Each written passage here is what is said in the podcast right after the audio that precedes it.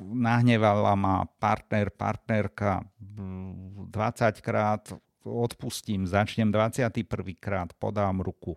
E, nebuchnem dverami ale e, svojho srdca, ale otvorím dvere svojho srdca. Začnime na novo. Toto je kresťanská nádej a zbožnosť v praxi a na toto hľadáme silu v Kristovom odpustení.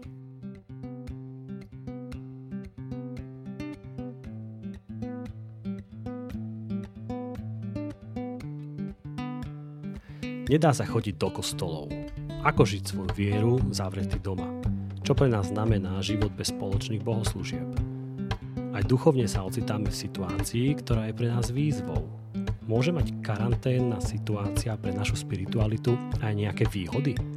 Ako sa vysporiadať s absenciou spoločenstva alebo komunity? O týchto otázkach sa budeme rozprávať s podpredsedom predstavenstva Združenia Ježiš každého a riaditeľom Every Home for Christ – pre Eurázijský región inžinierom Ondrejom Garajom. Ja som Gabriel Kosmály. Dobrý deň. Ahoj Ondrej. Ahoj Gabi. Tento podcast sa volá Boh v karanténe. Možno, že neskôr to dá väčší zmysel, ale ja som si názov podcastu požičal od eh, knižky eh, N.T. Wrighta, ktorú asi poznáš, že? Doniesol mi ju kamarát Čaby Neprečítal som mu celú, ale pred týmto podcastom som si troštičku z nej čítal, najmä z jej konca, kde, kde nejaké, o nejaké konklúzie ide. Tak možno, že niečo, niečo z nej aj zacitujeme, možno, že nie, ale názov sa mi zdal celkom príznačný. Tak by som začal otázkou, Ondrej. Mm, ako sa v dobe pandémii koronavírusu zmenilo prežívanie náboženstva a spirituality v našom svete alebo v našom západnom svete? Čo si si všimol? V dobe pandémie e, badáme významný posun v prežívaní náboženstva. Vyplavili sa na prvoch e, také fenomény, ktoré fungovali kdesi e, na periférii a ukryté. A to je najmä to, že do akej miery veríme faktom, prírodným faktom, prírodovedeckým faktom a do akej miery veríme, alebo naša mentalita je nastavená na mýty, blúdy alebo úplné povery. A práve s týmto koronavírusom sa to ukázalo, že je vysoká skupina ľudí, ktorá ani neverí, že takýto vírus jestuje. Lebo bacily, vírusy, baktérie, to všetko neviditeľné veci. A preto taká prirodzená reakcia nastala u nich popierania existencie vírusu. Až keď e, prišli opatrenia, až keď sa stalo najmä cez médiá zrejmým, že ten vírus skutočne jestvuje, ohrozuje na živote, až potom po niektorí uznali vôbec jeho existenciu. Čiže prežívanie náboženstva sa posúva tým smerom, že uznávanie faktov a neuznávanie faktov. E, ukázalo sa, že značná časť ľudí je, žije v postfaktuálnom svete, kde je, typickým popieranie faktov, popieranie toho, čo jestvuje. S chorobou vyplýva aj to, že e, aj s týmto bacilom, že či, on, či vírusom, či on funguje podľa prírodovedeckých zákonov alebo podľa zákonov akejsi poverčivosti. A toto významne vyplavilo na povrch práve tú poverčivosť, tú postfaktuálnu situáciu v našej spoločnosti, že biológia neovplyvňuje všetky oblasti, aj, aj otázky spracovávania následkov pandémie, ale že to je nejaké, nejaké mytické čipovanie ľudí a podobne. Čo hovoríš, nechcel som z toho Antiwrighta citovať veľmi skoro, ale jedna vec mi, mi hneď napadla. Naprosto souhlasím, že sa musíme chovať odpoviedne a nenevýš opatrne.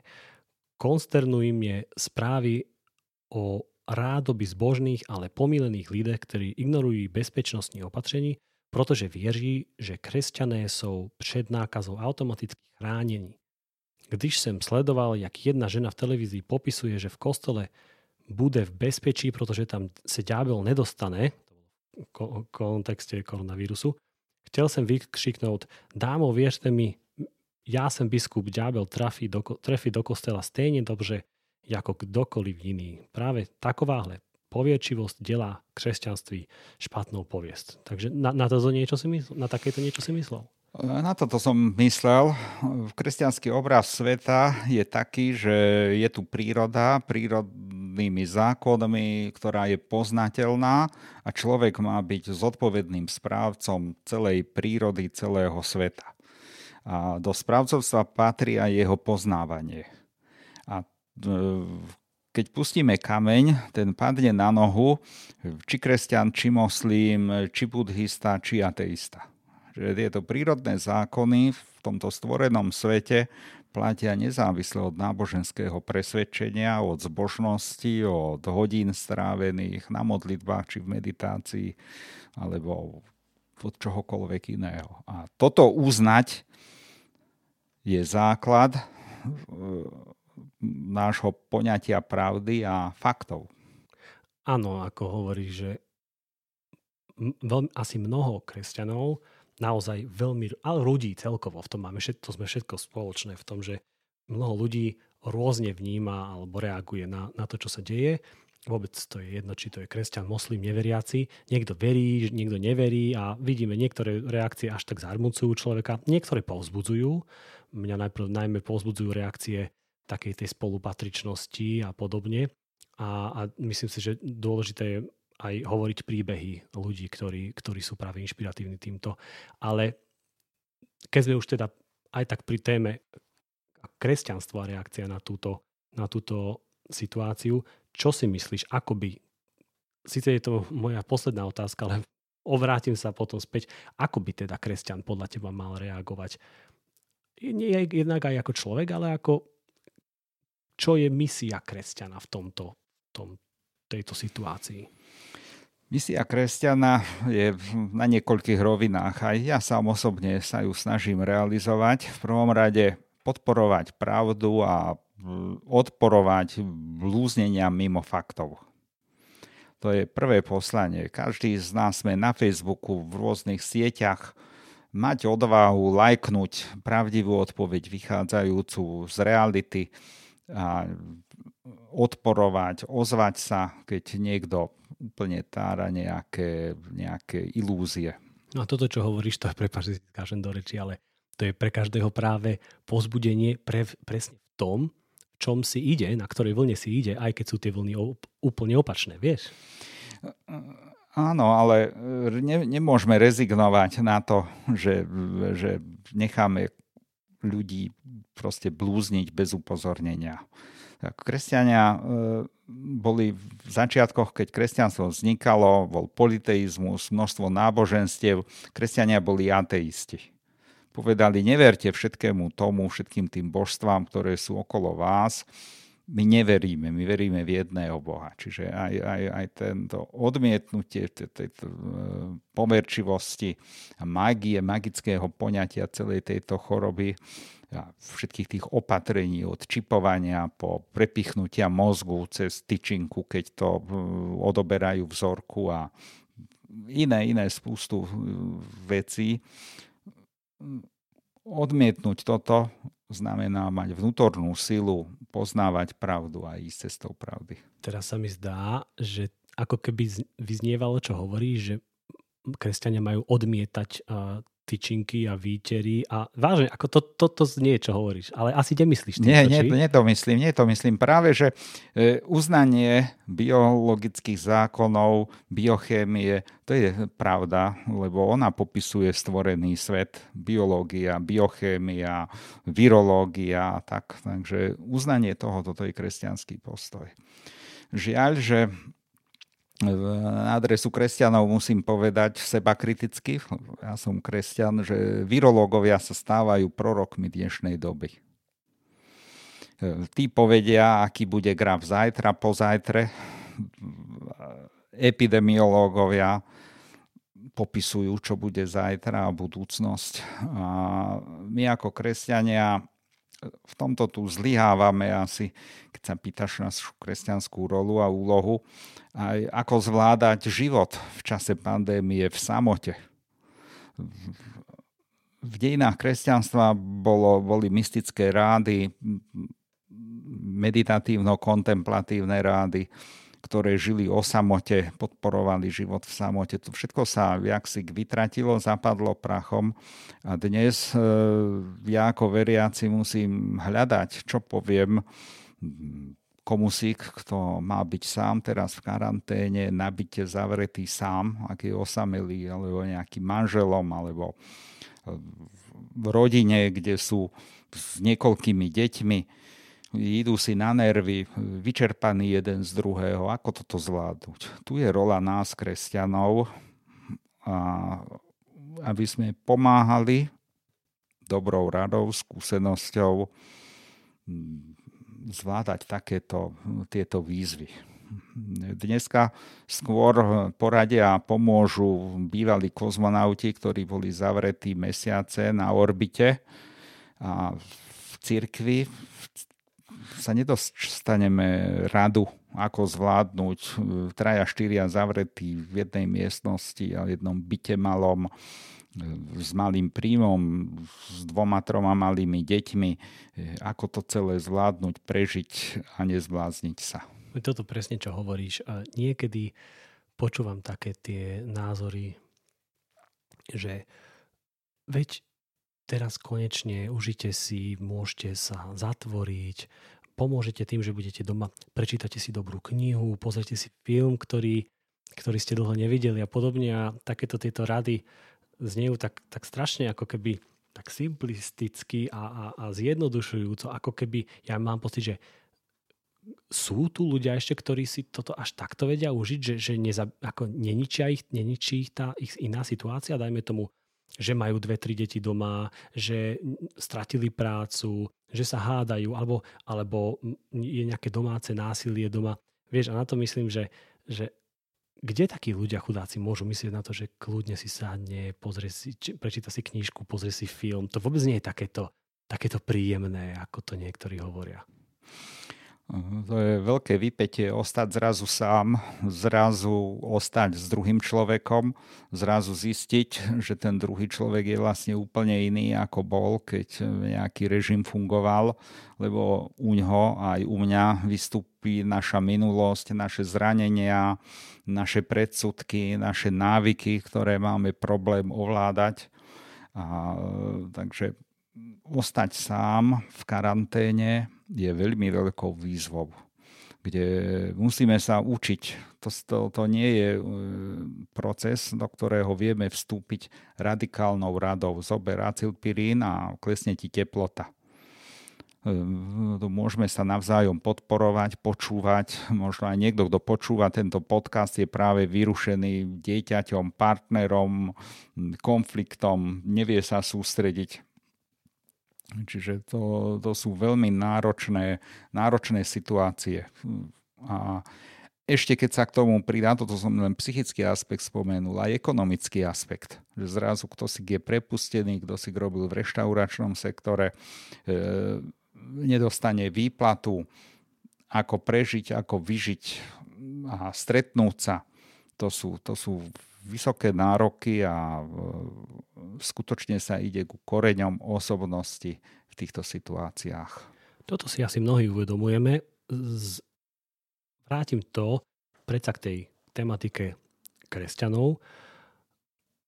Myslím na to, ľudia doteraz boli zvyknutí chodiť do nejakých kostolov, mali nejaké komunity, mm, mali bohoslužby a iné možno, že aktivity, kde sa stretávali s inými No zrazu ten svoj život, život spirituality, náboženský život nemôžu už prežívať tak, ako boli zvyknutí doteraz. No a pre mnohých to naozaj znamenalo silnú súčasť, podstatu ich, ich bytia, ich života.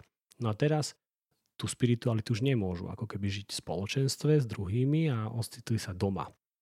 Či už teraz s deťmi, bez detí, s manželom, manželkou, nehovorím. Aký je rozdiel podľa teba alebo aké výzvy si prináša tento, tento krok, tento rozdiel, že už zrazu nemôžem ani chodiť do kostola, aj keby som možno, že chcel.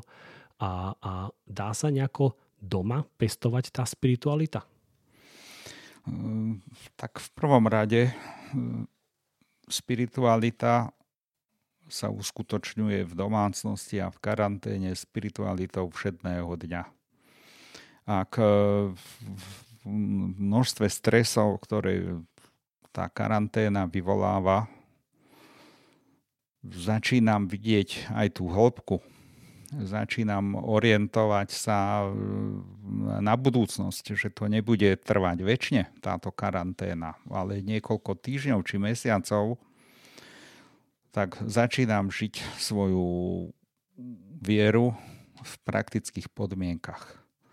Ak e, si uvedomím a poviem svojmu partnerovi, spolubývajúcemu, s kým som v tej karanténe, slovo uznania, poďakujem, povzbudím ho, tak sa stávam niekým, kto prináša nádej, kto pomáha zvládať. A tu je to, čo je e, veľmi potrebné pre kresťanstvo, lebo kresťanstvo sa realizuje tak, že prináša nádej, že nevybuchuje, nevyplavuje sa zo mňa všetko to moje sebectvo, ale učím sa ovládať samého seba, učím sa milovať. A toto je tá spiritualita všedného dňa. Samozrejme, keď sme prestali chodiť do kostolov, prestávame mať podnety z kázni, podnety duchovné. No, nájdú sa zase na internete a podobne. Áno, o tom by sme si tiež mohli povedať možno zvlášť, že e, tým, že kresťanstvo a církevný život prešiel na internet, vznikli rôzne typy ponúk zmenilo sa, môžeme si vybrať od bohoslúžieb rôznych typov fazón, hudieb, spevov, e, typov kázni. Dokonca aj náboženstiev a vier. Náboženstiev a vier. A teraz, e, ktoré je tá práva? Toto je, toto je veľmi dôležité, že si aj Eucharistia bola odká, boli sme odkázaní na ňu do rúk profesionálov, farárov, kazateľov, duchovných, ktorí nám ju prisluhovali. Zrazu sme doma, môže existovať naša viera bez Eucharistie? Alebo e, môžeme ponímať Eucharistiu tak, že zde sa rodina sme spojení duchovne aj s niekoľkými ďalšími rodinami cez Zoom, Facebook alebo iné komunikačné nástroje a môžeme mať spolu Eucharistiu. Že toto sú, je posun tých proporcií aj v duchovnosti a aj rola tých, ktorí sú vedúci, našich profesionálov, že domácom väzení môžeme prežívať prítomnosť Ježiša Krista vieru, aj keď nemôžeme ísť do tých kostolov na bohoslužby, vychystať sa, mať v nedeľu obrad odchodu do kostola, obrad návratu. Tak môžeme, môžeme si ho nasimulovať akorát, takže pri dverách sa otočíme naspäť a vylečieme sa. Ale predtým, ako si ešte hovoril tú, tú prvú časť tvojej odpovede, tak tam by som to zhrnul alebo zjednotušil, či by si súhlasil takto, že doteraz sme mali možnosť žiť tú svoju vieru v kostoloch a tak, ako keby tak povedia, sme sa aj mohli stratiť, že, že tá viera alebo tá, to náboženstvo mohlo byť kľudne aj také jednostranné, že ideme tam a počúvame a možno, že ma, prišli sme tam s tou svojou určitou fazónou a maskou takého typu kresťana človeka, akého chcem, aby som odrážal a ukazoval sa. No a, a nejako mi to fungovalo. A, dos, a dostával som tú pravidelnú nedelnú dávku toho, ak som chcel. No a teraz to nemám a teraz prišlo ako keby, že nalámanie chleba, že no, tak môj milý, teraz, čo ste doteraz ako keby, zjednotušujem to, hej, doteraz, čo ste nasávali a, a, a, a, a verili, tak teraz to žite a dokonca to žite v nejakom ako keby, ako pokusní králici, že zavretí a v úplne obmedzených podmienkach a tu sa prejaví, tu sa pod tým poklopom vykypí to, čo vo vás je. Že aj to zlé a práve aj to dobré. Áno, e, tu sa začína tá spiritualita, keď sa učíme utišiť sa, vykročiť na cestu odpustenia v rodine. Dvaja ľudia, kdekoľvek sme, stretávame sa so svojimi negatívnymi stránkami. Učíme sa odpúšťať sebe vlastné zlyhania, odpúšťať druhým, nežiť v hneve na politikov, na všetkých tých, čo to spôsobili. Je, je množstvo ľudí, okolností, na ktoré môžeme byť nahnevaní. Tá spiritualita, tie bohoslužby nás majú viesť k tomu, aby sme sa učili žiť v odpúšťaní. A vtedy sme vlastne pripojení a spojení s pravými bohoslužbami, ktoré toto nás podporujú. O čo sme ale prišli podľa teba teraz? Akože čo je nám nepríjemne, že čo je, čo je, čo je nevýhodou oproti? Najväčšou nevýhodou je, že, že e, dotyky, podanie rúk, objatie, stretnutie sa bez masky – teraz tej masky, čo nás chráni pred vírusom, ale aj e, bez tej masky role. O, tie, o toto sme ochudobnení a musíme žiť e, len v nejakom uzavretom priestore a bez týchto podnetov. A tieto podnety sú nesmierne dôležité, lebo človek je sociálny tvor. Aj e, kresťania sa modlíme oče náš, nie oče môj. E, nevyhnutne potrebujeme druhého človeka. Človek nie je ostrov, ale... Ideálne niekoho iného, ako práve pri nás je. Ideálne práve niekoho druhého, áno, inakšieho. A, a to otvorenie reality a však žijem s týmto a ja, ja som kupoval niečo iné. A tá komunita stretávania a vyvážovania názoru je veľmi dôležitá možno hovorím tak apodikticky, ako keby príkazovo, ale za tým sa skrýva aj, aj veľké hľadanie, lebo nemôžeme zmeniť svoju situáciu, nevieme utiecť zo svojho kontextu. Učiť sa to prijať, meniť, čo je meniteľné, prijať, čo sa nedá zmeniť, odpustiť, spracovávať minulosť osobnú, druhých, svojich to je, to je výzva tejto karantény a aj veľkou príležitosťou, aby sme dozrievali ako ľudia. A verím, že budeme neporovnateľne zrelší a ako kresťania sa stávam, staneme menej závislými vo veci viery od rôznych sprostredkovateľov, ktorých máme a ktorí si nárokujú práva vstupovať a byť tými sprostredkovateľmi skonkretizuj. Tak to je tá inštitučná zložka, ktorá si nárokuje, nárokuje mať e, definitívne odpovede a definitívne vládnuť nad našou vierou. Ale keď čo hovoríš, so, skáčem ti do reči, ono to je pohodlné. Nie je to pre nás pohodlné, alebo pre mnohých z nás, keď ten niekto iný prevezme ako keby tú, tú definitívnu pravdu alebo definitívne rozhodnutie o určitých takýchto aspektoch viery a môjho duchovného života, ja teda potom ako keby trošku strácam zodpovednosť a, a je to aj taký alibizmus a odpadá mi určitá ťarcha. Ako keby ten kríž som mohol sňať alebo dať nieko, na niekoho iného. A zase niekto iný ho celkom rád preberie ako keby a rozhoduje. No a toto je tá dráma e, života, keď trošku preženieme, e, kde sa žije ťažšie v zoologickej záhrade alebo v džungli. Keď som chodil eh, do krajín eh, bývalého sovietského zväzu, tak sa ma pýtali, a vy tam v Slovensku bolo na Veľkom západe, o, vy ste západ, spustený západ a tak, ale tu vieš, máme vodcu. No, tak to delegovanie zodpovednosti za svoj život na koho si k druhého je na jednej strane pohodlné. Aj zviera v zoologickej záhrade dostane nažrať, nezdochne, mám, ale žije za mrežami. Keď je v džungli, môže ho uloviť iné zviera, musí si samo nájsť niečo.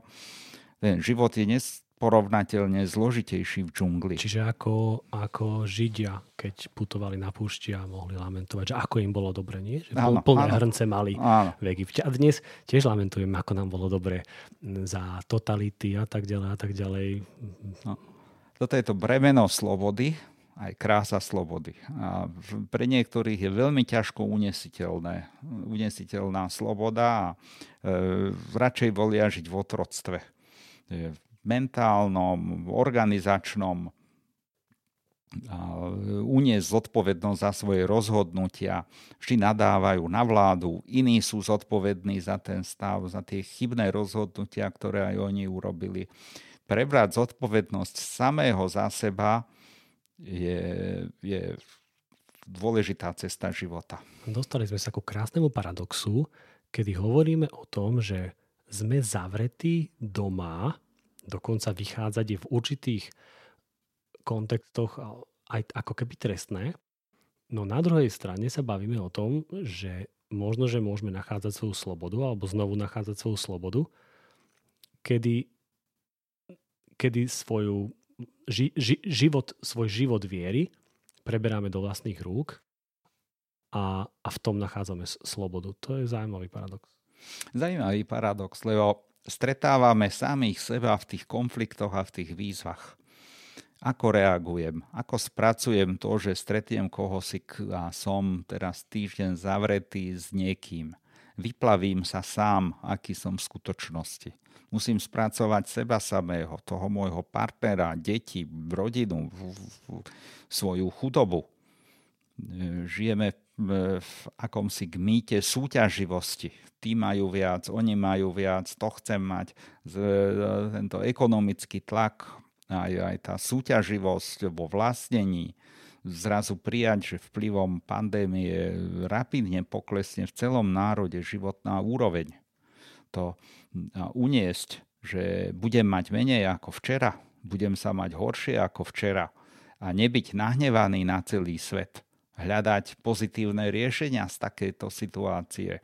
Poslať už, e, 10 krát som poslal životopis do zamestnania, neprijali ma, rozhodnem sa poslať 11. 12. krát. To je prejav nádeje. E, toto sa učiť. Nahnevala ma partner, partnerka 20 krát, odpustím, začnem 21. krát, podám ruku E, nebuchnem dverami ale e, svojho srdca, ale otvorím dvere svojho srdca. Začnime na novo. Toto je kresťanská nádej a zbožnosť v praxi a na toto hľadáme silu v Kristovom odpustení. Kristus odpustil nám, môžeme pred Bohom na novo začínať a toto je aj cesta, aby sme sa my učili ako ľudia medzi sebou na novo začínať obrátiť stranu, začať písať novú kapitolu, odpustiť sebe i druhým. Aktom i procesom. Odpustenie nie je len jednorázová záležitosť, že to dnes som odpustil. To je proces. A preto, mm, čo majú kresťania robiť? Podporovať pravdu a učiť vlastným príkladom odpúšťania nového začiatku a samozrejme pomôcť humanitným činom, keď niekto je objektívne vo fyzickej núdzi, je v technickej núdzi, tak mu pomôžem, prispejem finančne, pomôžem s niečím, čo treba. A je pekné, že rôzne kresťanské aktivity takéto fungujú, preto ich aj finančne podporujeme alebo sa na nich súčasňujeme. Páči sa mi, že nehovoríš práve len o morálke vyplývajúcej, z nášho kresťanstva, ale o odpustení, pretože morálne zistujeme, myslím si, že zlyhávame tak či tak a stále. Nikdy nebudeme dokonali. Ale to odpustenie je nutné, pretože bez neho sa neposunieme ďalej a bez neho naše vzťahy zamrznú. Čiže byť nastavený už vopred na, na mód odpúšťania je asi mimoriadne dôležité. Áno, lebo odpustenie znamená prijatie druhého taký, aký je a dať mu šancu, že môže znova začať. Ak odpustím niekomu, tak som mu dal šancu, že môže opraviť, korigovať svoje konanie. Aj Boh nám ide príkladom v Kristovi. Božia iniciatíva voči človeku, jeden rozhovor, kde vždy Boh dáva človeku nové a nové šance. A keď ja som dostal takúto šancu od Boha, tak aj ja musím, mám dávať takéto šance druhému a toto akože je morálka. To je postoj skôr, by som povedal, ako akési prikázanie. A Kristus, keď sa modlíme, keď počúvame bohoslužby, ktoré nás inšpirujú k odpúšťaniu, prijatiu druhého človeka. Prijať druhého človeka znamená, že ja mu dám šancu. Prijať druhého človeka znamená, že stanem sa slabý voči druhému človeku. Prijať druhého človeka znamená, že vstúpim do záväzného vzťahu. Že e, som ochotný povedať tomu partnerovi, muž či žena, áno, budem s tebou v dobrom i zlom.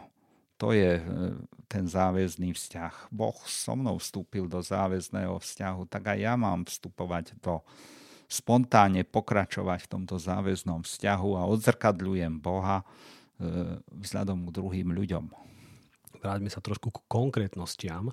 Chcel by som dať našim poslucháčom nejaké možno, že praktické rady, ako žiť svoj život viery, aj keď nemôžeme chodiť do kostolov, dajme tomu. Čo také, čo môže našu vieru a našu spiritualitu a naše náboženstvo, naše náboženské životy pozbudzovať alebo niekam posúvať, čo môžeme také robiť? Alebo a ináč sa opýtam, mm, aké činnosti, úkony alebo zvyky práve v tejto situácii domácich karantén môžu byť tými, ktoré, ktoré nás duchovne môžu nejako posúvať ďalej? Sú to veci, ktoré niektorí ľudia hneď odpisujú a pokladajú ich za zlé, ale sú to rituály vrele odporúčam, či sú to dospelí sami spolužijúci, alebo rodiny s deťmi, menšími, väčšími. Ako náhle dieťa je schopné už pochopiť tú sociálnu situáciu, je dôležité mať rituály. Je rituál pred jedlom, nejaká spoločná modlitba, rituál pred zaspatím, rituál pred obedom, to sú všetko také oporné body v priebehu dňa, ktoré nám môžu dať e, takú stabilitu a nezvyšovať vnútorný chaos. E, druhá vec je, že v priebehu dňa si nájsť chvíľu času pre seba. Keď aj sme celý deň zavretí, tak aj deti skúsiť viesť k tomu, že teraz pol hodinku má maminka len pre seba a nebudeme ju obťažovať, hraj sa sám, alebo si zobere ocko, alebo maminka deti na hodinku, na dve a ten druhý má vtedy úplné voľno a môže sa môže venovať. poupratovať. môže sa venovať čomu chce, keď aj po upratovaniu, alebo nepoupratovaniu, alebo môže vypnúť. Čiže asi tieto dve rituály, voľno pre druhého emotívne a po tretie odmeňovať sa. Urobme si každý deň niečo dobré pre seba, aj pre deti. Po piate, začať na novo, keď zlyhávame dať tomu druhému šancu na novo začať. Nie vyhlasovať pre prípadné konflikty, hádky, že teraz je už definitívny koniec, už nič, nikdy, nič, nikdy, vždy, všetci, navždy tieto slova nepoužívať. A prídem ešte k takým ako keby možno, že zdánlivo formálnejším alebo konkrétnejším otázkam. Mm. Niektorí sú zvyknutí možno, že vnímať alebo rásť kresťanský alebo v spiritualite v poznaní Boha práve tak, že idú na omšu a, a počúvajú čítanie a potom počúvajú nejakú kázeň a majú nejaké modlitby a podobne. Môž, môžem toto robiť aj doma? Môžem toto robiť aj bez toho, ako si ty nazval sprostredkovateľa, čiže bez kniaza? To je jedno z veľkých eh, pozitív tejto pandémie, že nás vedie k tomu, aby sme sa sami učili stretávať s Bohom. buď e, ako jednotlivec, alebo ako manželská dvojica, alebo partnery, alebo rodičia s deťmi, menšími, väčšími a učili sa spoločne modliť, čítať si z Biblie, rozmýšľať nad textom Biblie, e, rozprávať sa o pochybnostiach. Veľmi dôležité je e, v duchovnom živote E, formulovať, otvárať svoje pochybnosti a otázky. Keď ideme do kostola, nasadíme z pravidla nejakú zbožnú masku a akúsi formu pobožnosti a nedostáva sa nám k tomu, aby sme vyjadrili svoje otázky a pochybnosti. Pandémia je aj na to tu, aby sme ako partneri v rodine vyjadrili svoje pochybnosti. Učili sa nádeji, učili sa spolu stretnúť a mať ten rituál e, pri Biblii, večerná modlitba pred spaním e, s deťmi. Je, je veľmi pekný zvyk. Nemusí to byť veľmi zložitá, ale veku a deťom primeraná modlitba. E, dodáva tú stabilitu, že na svoj život sa pozeráme aj z iného uhla, nielen sami zo seba, ale aj z toho Božieho pohľadu. Čo si myslíš, posledná moja otázka, že ako môžeme pozitívne výjsť z tohto, keď dajme tomu takáto korna prefrčí a nejako sa z toho už dostaneme skôr či neskôr, čo pozitívne z tohto celého v zmysle aj nejakého spirituálneho života, vzťahu s Bohom, čo pozitívne z tohto môže vyvstať? Úplne isté je, že budeme inakší, po tejto karanténnom období církvy, církevné zboru budú inakšie. Budeme sa musieť ako väčšie komunity církvy na novo e, začať svoje vzťahy, obnovovať svoje vzťahy, lebo sme ostali vo svojich domácnostiach. Čiže z církevného pohľadu bude znamenať e, znova začať budovať svoje komunity, aj fyzickou stretávaním sa, fyzickou prítomnosťou a E, zrazu zistíme, že sme trochu iní. Všetci sme sa posunuli niekam. Verím, že väčšina z nás sa posunie k tomu lepšiemu a nie k tomu horšiemu. Čo vnímanie zníženia životnej úrovne? E, vnímanie životnej úrovne bude znamenať to, že bude drahota, bude nezamestnanosť. E, nebudeme si môcť dovoliť to kúpiť, čo sme si mohli dovoliť včera alebo pred koronou nebude poskytovaná taká zdravotná starostlivosť, štát bude chudobnejší, nebude nám poskytovať také služby, ktoré očakávame alebo ktoré sú v bohatších štátoch dostupné. A nezostať nahnevaný a na celý svet, na celý život a plný horkosti. Ale trpezlivo v nádeji bojovať a hľadať riešenie a byť trpezlivý sám so sebou so svojou situáciou a nestrácať nádej, tak toto je to, čo, k čomu nás korona má priviesť a môže nám pomôcť. Samozrejme, nie každému. Toto rezonuje vo mne, keď rozmýšľam nad tým, to zlé, čo sa v spoločnosti deje a taká niekedy až zášť a, a zloba ľudí ako keby nevychádzala ani z toho, že je nedostatok ale často niekedy keby vychádzalo z toho, že to ľudové, že od dobroty už nevieme čo so sebou, že dlhodobo máme všetko, samozrejme, že nie každý úplne, ale že máme všetko a je nám tak dobre, že máme čas a máme čas a luxus dovoliť si trošku ohlúpnuť. Ja viem, že to znie zle, ale často mám tento pocit, keď vnímam rôzne diskusie. A zistiť, že nie je samozrejme to, čo máme. Že ten luxus, akom sme žili, ako sme mali, väčšina ľudí má svoje vlastné účty bankové, relatívne všetkého máme dostatok. Zdravotná starostlivosť, aj keď bola tak zlá, aká bola, ale bola. Na, žili sme v relatívnom blahobite a teraz toto všetko je ohrozené.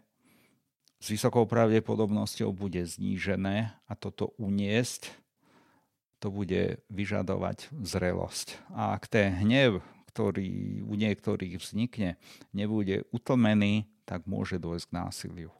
A to je potom koreň k extrémizmu, k vyvolávaniu vášní, dokonca aj k vojnám, lebo niektoré skupiny politikov pracujú s týmto hnevom, s týmto sklamaním a podporujú ho a e, tlačia na to, aby, aby sa to filtrovalo, aby e, nefiltrovalo, ale e, dostalo voľnú, voľný priebeh. A to sú tí, ktorí sú tam na námestiach, idú hádzať kocky, vlastné deti nútia nadávať a, a správajú sa agresívne. A rola nás, kresťanov, je práve v tomto naučiť, že toto nie je správne, ale trpezlivá práca, znášanie svojho údelu, lepšieho či horšieho, ťažšieho či menej ťažšieho, v tom horizonte, že to má zmysel, je to, čo nás ako veriacich ľudí má charakterizovať. Ja z toho chápem tiež výzvu alebo apel stávať sa ľudskejšími, solidárnejšími, a možno, že trošku tichšími v srdci a schopnejšími rozmýšľať nad tým, čo sa deje a nejako hlbšie to reflektovať. Zakončil by som citáciou z knižky v karanténe od N.T. Wrighta.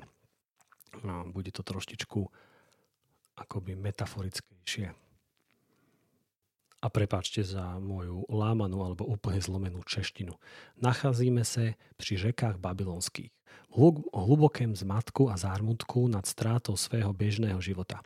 Otázka 137. žalmu, jak máme spívať hospodinovú píseň v cizí zemi, sa nám celkom snadno parafrázuje v otázku, jak máme sdílet Eucharistii před obrazovkou počítače, nebo jak mám slaviť na nebo vstupení či letnice bez svých bratru a sester, v našom prípade asi už aj Vianoce.